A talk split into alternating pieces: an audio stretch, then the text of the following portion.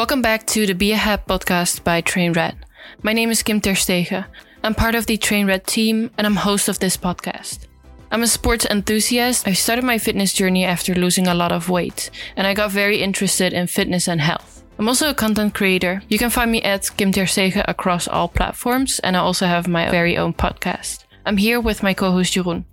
Hi, my name is uh, Jeroen Molinger. I'm lead clinical exercise physiologist at Duke at the Human Pharmacology and Physiology Lab, research program director of the lab, and also research program director of Duke Heart Transplantology in the Cath Lab. My main focus in the research we do here at Duke is all related to assessing muscle physiology and cardiorespiratory function.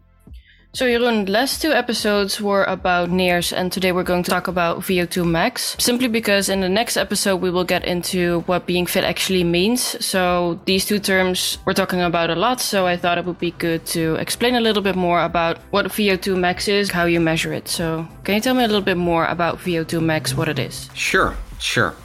So VO2 stands for the amount of oxygen that you can consume in a period of time that's a kind of a abstract metric. So a little bit more from my from a high higher perspective is when you're doing your exercise or when you're doing a specific test like on the bike or on a treadmill, you're increasing your intensity.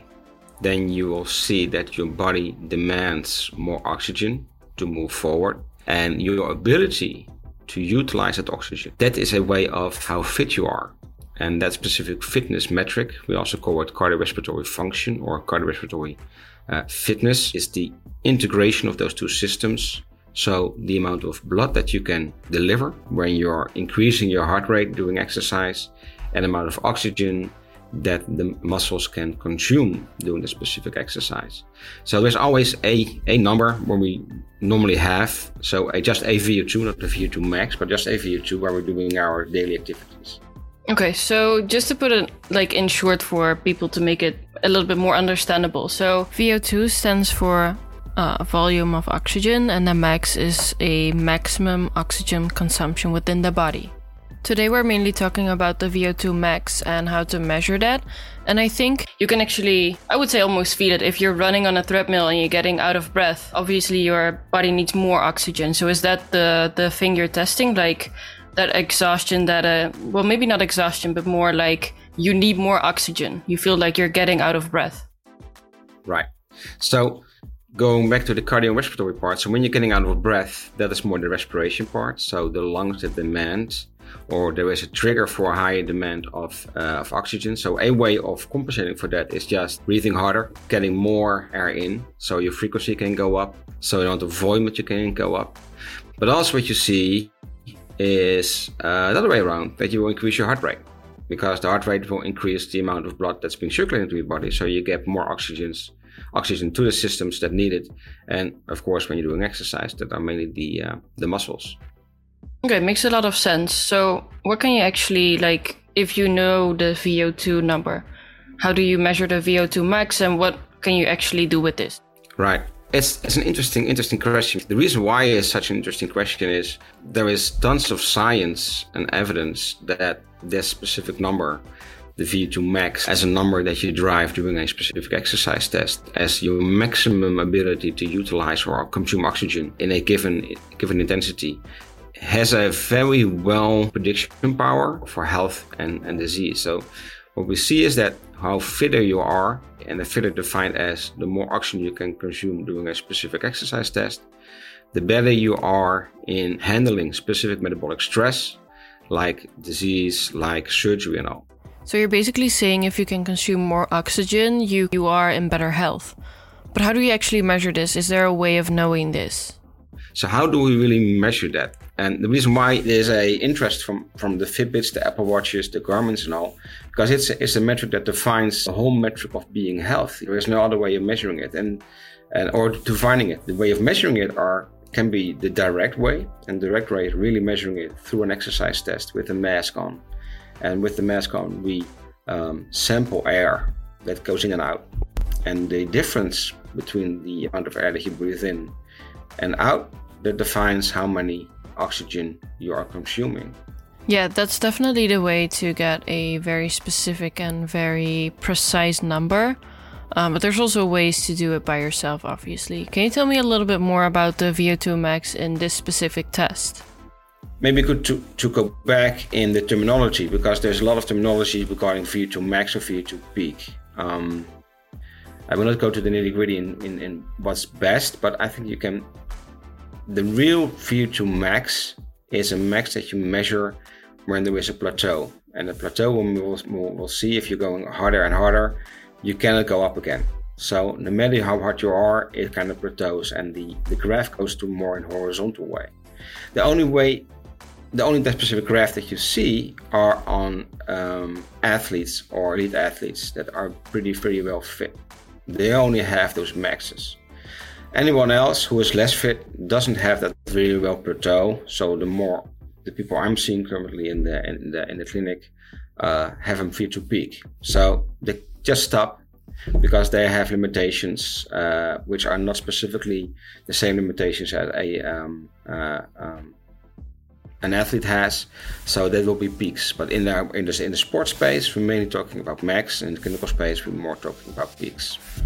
So most people have a VO2 peak, which also means that you can improve that there's ways to improve and get that higher until you reach your VO2 max.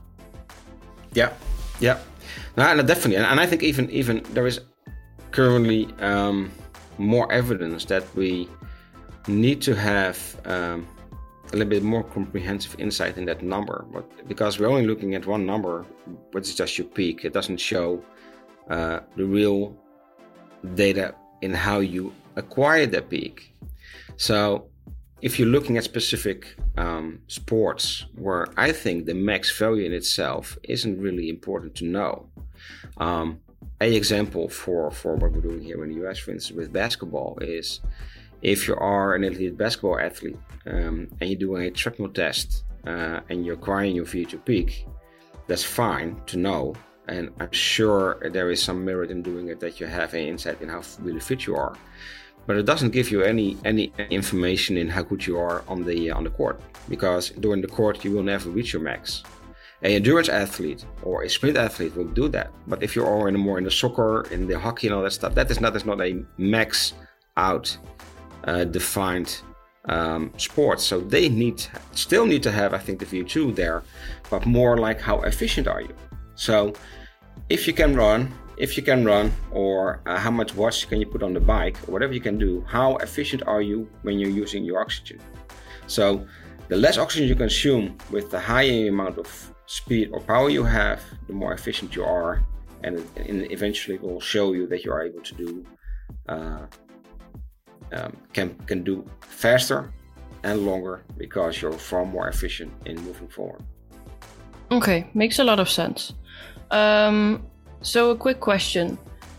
How do you even, like, can normal people that don't go to uh, a lab or something, can they actually measure this? And then also, how important is it to know this measurement?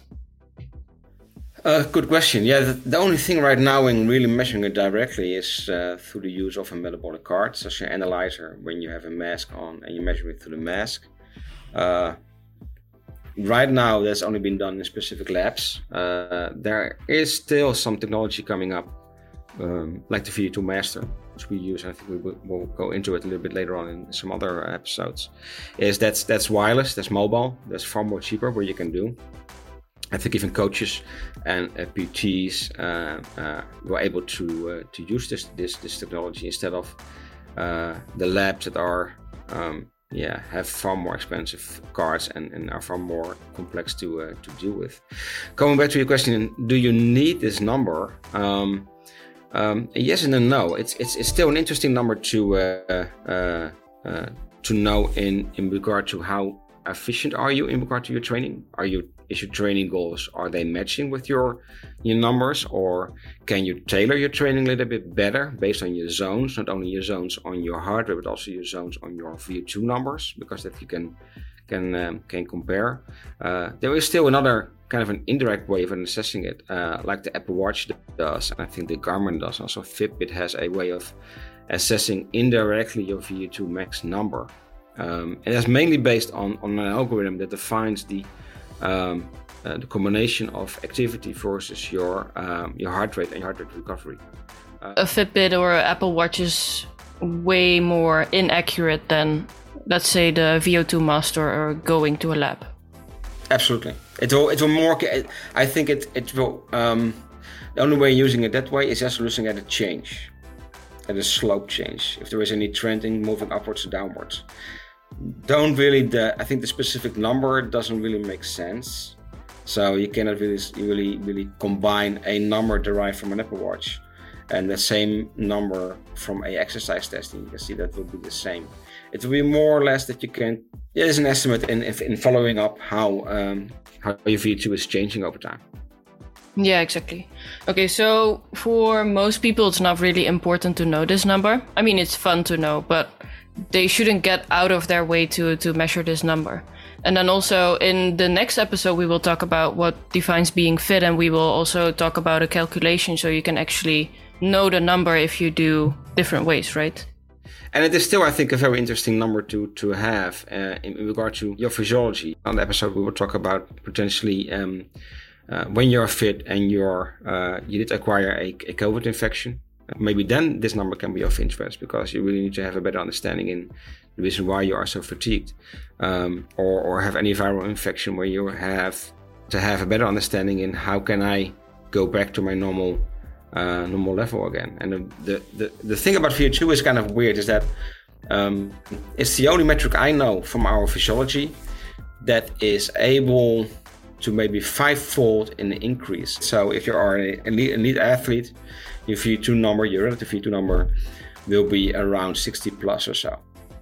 And everything between, um, yeah, call it 40 and 60 is is is uh, you're doing well um, below 40 and, uh, and and 20, so 25, that's the kind of the lowest group. Uh, what we see in our in our just in the healthy healthy people population. In our clinic, and people who had uh, um, have heart issues or lung issues, they can even go to below 10. So you have people who have 10 first below 60, yeah. So you see that there is a huge amount of variation and a huge amount of um, of the ability of the system also to compensate for. Uh, and the the maybe good thing for people to know is there is a lot of discussion going around if VO2 is uh, uh, can you change it by training or is it more a genetic um, thing that you have? Uh, so you're born with a high VO2 number you can increase a little bit, but that that's just it. Or you're born with a low VO2 number and you can do anything you want, but you will be staying low. Uh, and we're currently seeing is that it's not the case. I think for for still the, the, the highest of the elite athletes, yes, they have of course a very well defined DNA profile. But still, you can, you can yeah, that's but that's with everything, right? So if you're in the higher level of the number, it's very hard to increase more because you have to be like extremely on your training, on your sleep, or like everything around you to maybe improve that. But if you're on the lower part of the numbers, you can easily increase it a lot. Yeah, exactly, exactly, very much so.